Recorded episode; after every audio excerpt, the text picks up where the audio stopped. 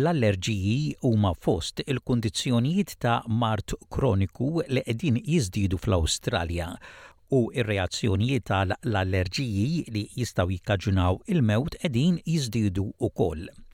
Il-Gvern Federali Awstraljan issa nieda żewġ ċentri ġodda li se jikkonċentraw fuq ir-riċerka biex titjieb il-kura għal dawk affettwati mill-allerġiji.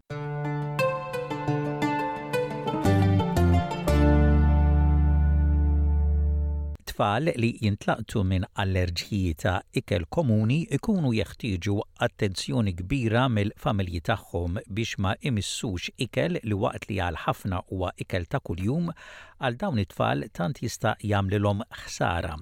Fil-fatt, skont l-Assistent Ministru tas-Saħħa Federali, Jett Kearney, l-Awstralja għandha l-ogħla numru ta' tfal u adulti li jintlaqtu mill-allerġiji.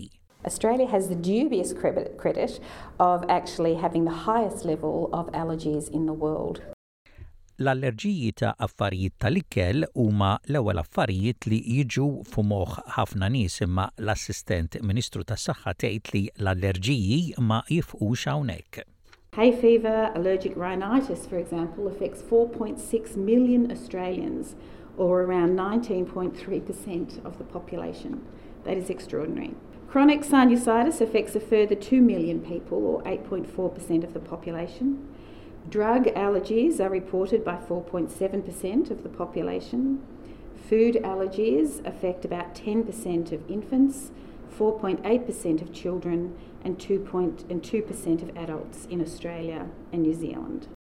Il-kura tas-saħħa xierqa għal l-allerġiji hija kruċjali għaliex jekk wieħed jew waħda jkun espost għaliha tista' tkun fatali. L-imwiet mill-anaphylaxis fl-Awstralja żdiedu b'700 mill-1997. Kura aħjar hija eżattament dak li l-Gvern Federali jgħid li jrid li jappoġġja. Il-Gvern ħabbar 26.9 miljun dollaru f'fondi biex iwaqqaf Kunsill Nazzjonali dwar l-Allerġiji u l-ewwel ċentru ta' riċerka nazzjonali fil-pajjiż. Iċ-ċentru ser ikun immexxi mill-professur Kirsten Parrett hija tgħid li sistemi aħjar għal kura tas-saħħa huma priorità ewlenija. There's a lot of scoping that needs to happen to work out exactly what will a good shared care model be so that patients themselves, wherever they are in Australia, can receive the right care at the right time from the right health professional in the right place. And that's a really key aim of, of this uh, federal government funding. Hemm pjanijiet ukoll għal provi kliniċi fil-futur biex tkun eliminata l-allerġija jew tkun ikkurata aħjar, imma hemm nuqqas ta' speċjalisti fl-immaniġġjar tal-kura ta' l-allerġiji.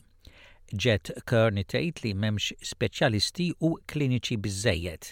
Currently, wait list for eczema in some regions is up to four years, and some public allergy clinics can't see patients living with chronic allergic rhinitis because of the demands of the ever-increasing number of people living with the risk of anaphylaxis. Maria Said se tkun l-ewwel Kap tal-Kunsill ta' l-Allerġiji. Hija tgħid li x-xogħol tagħhom ser ikun li jikkonċentra dwar l-edukazzjoni u l-kampanji ta' għarfien mal-pajjiż kollu biex dawk, kollha involuti fl-immaniġġjar ta' l-allerġiji u l-kura jkunu jafu x'għandhom jagħmlu. It's a world first where a uh, a patient organisation and a medical association have partnered in the, in the true sense of the word to become um, a national allergy council to implement a national allergy strategy.